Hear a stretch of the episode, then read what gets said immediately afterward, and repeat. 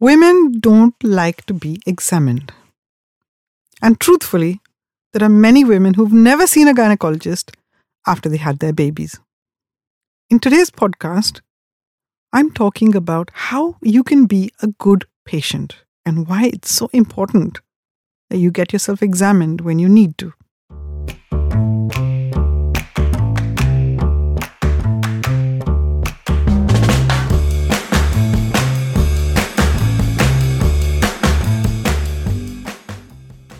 Hi, I'm Dr. Neelima Deshpande, and this is V for Vagina, the podcast that dispels myths and misunderstandings about the vagina and empowers women to embrace their sexual energy, vitality, and well being.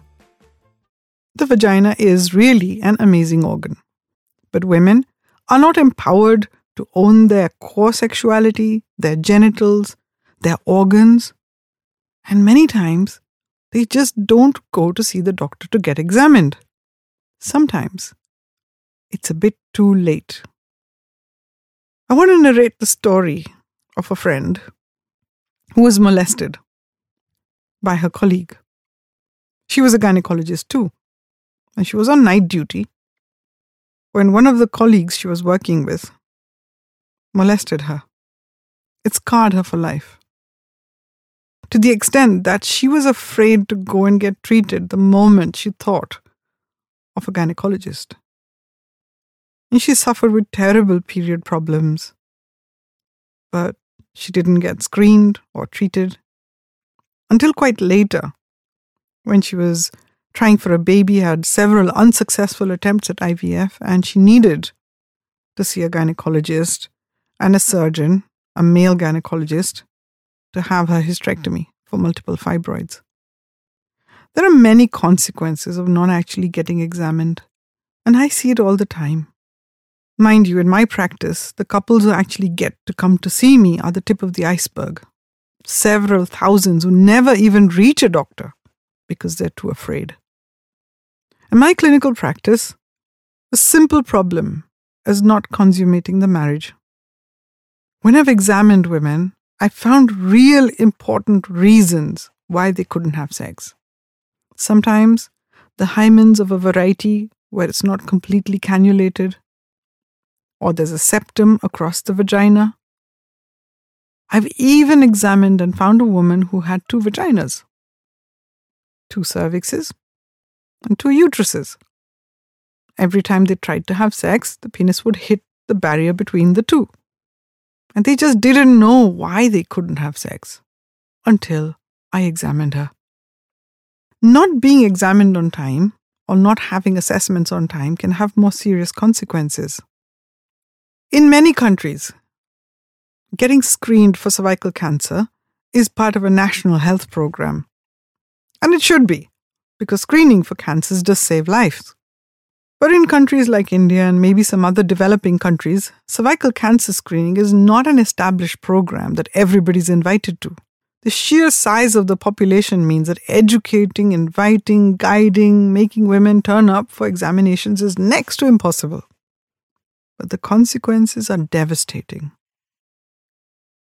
Two women, cousins, part of the same family, at 60, both women were diagnosed with stage 3 cancer of the cervix.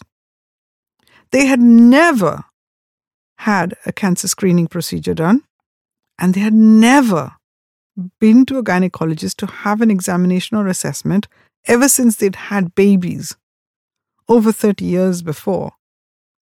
I've seen the same problem with breast cancer. And mind you, nowadays, breast cancer is happening in younger and younger women.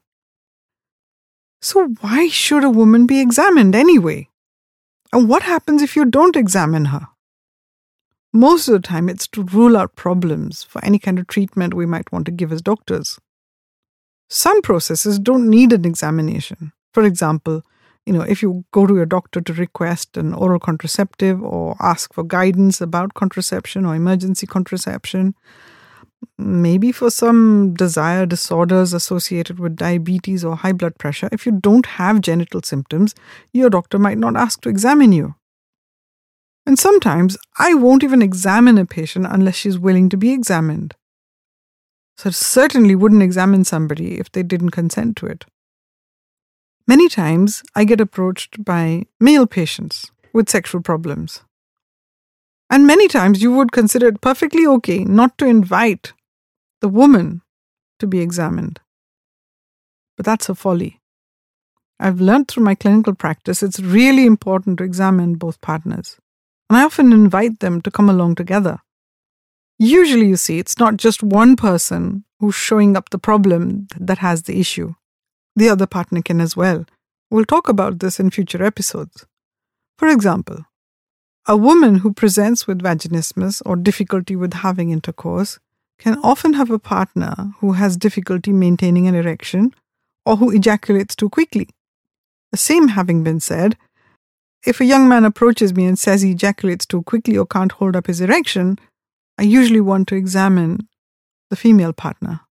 And more often than not, she also has problems with vaginismus or painful sex, a tight pelvic floor that stops any kind of penetration or accommodation.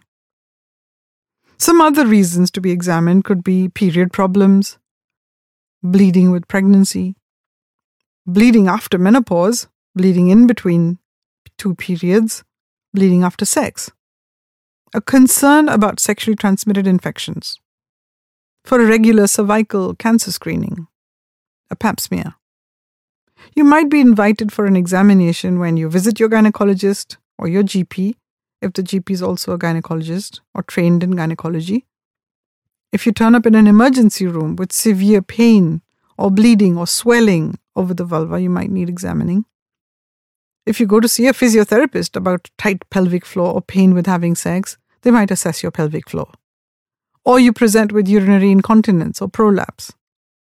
Who should be doing an examination? For sure, somebody who's trained to do it. Could be a doctor, a physiotherapist, or a nurse. You want that person to be gentle, authoritative, to know what they're doing, and you want them to take the time to build rapport with you. That's the quality of a good clinician.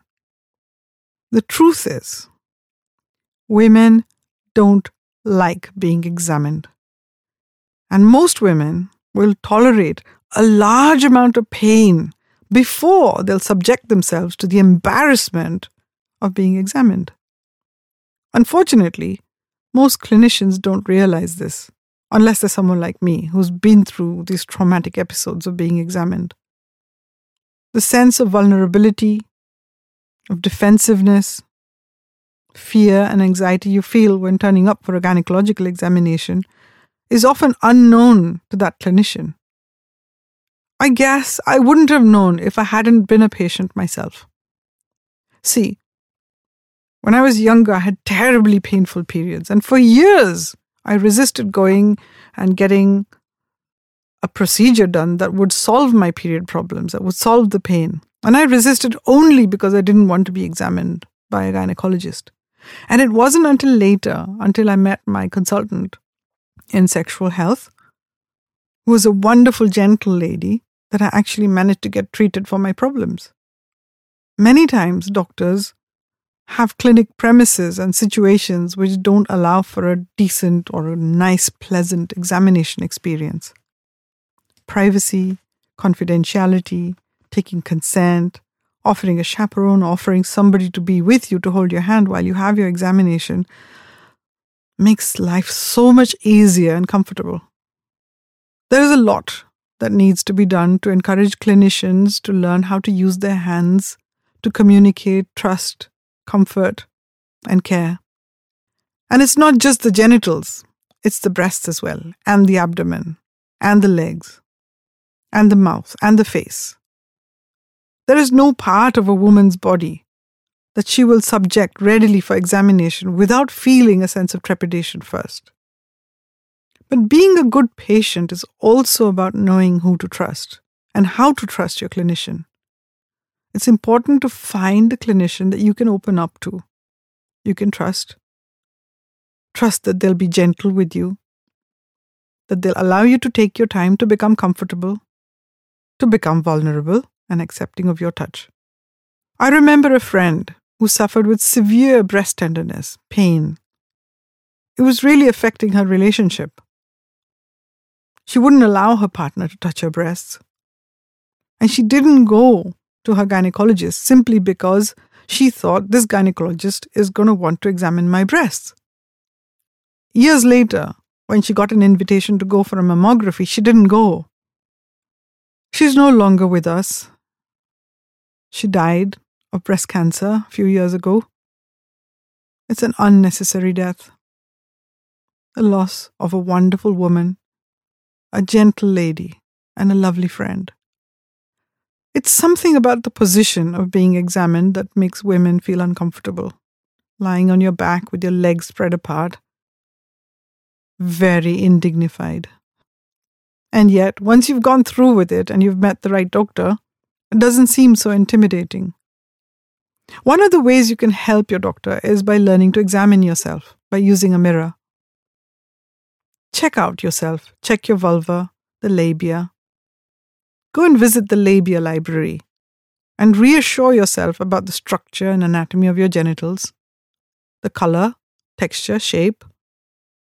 So you can keep an eye on it and alert your doctor if you see something abnormal or different. Many times in my clinical practice, I see women who have piercings over their genitals. And I wonder how could you go and get this done to yourself and not show up for a clinical examination? For some reason, they trusted the guy or the girl who did the piercing more than they trusted their gynecologist. Bizarre some misplaced understanding that arousal and orgasms exist in the genitals more than they do in the head. And these distortions can lead to so many problems. Opening up, being understanding, understanding the vocabulary, examining yourself, being willing to talk about your problems, being willing to find a gynecologist or a doctor that you can trust and be open about, that can make the difference between being diagnosed on time, being treated on time, or showing up with stage 4 breast cancer or cancer of the cervix. It was Maya Angelou who said, People won't remember your qualifications, they won't remember your status or position, but they will always remember how you made them feel. When I was younger, I was in the throes of a fever. I was delirious many times and my mother sat next to me, and I craved for the touch of her hand. When she put her hand on my forehead, I felt immediately better. She taught me an important lesson, and as a gynecologist, I've carried it through with me all these years. Surely it's something I'm really proud of, especially when a patient gets up off the couch, looks me in the eye, and says, Doctor, your touch is amazing. I didn't have anything to fear. Remember to like, subscribe, and share this podcast with whoever you think needs to hear it.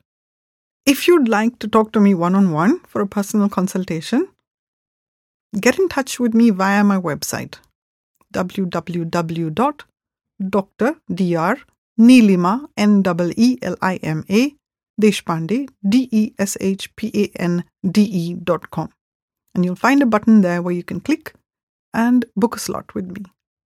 And I'll be sure to respond to any of your queries. Thank you. Disclaimer This podcast is for general information purposes only. It does not constitute the practice of medicine, nursing, or other professional healthcare services, including the giving of medical advice. No doctor patient relationship is formed. The use of this information and the materials linked to this podcast is at the user's or listener's own risk. The content on this podcast is not intended to be a substitute for professional medical advice, diagnosis, or treatment.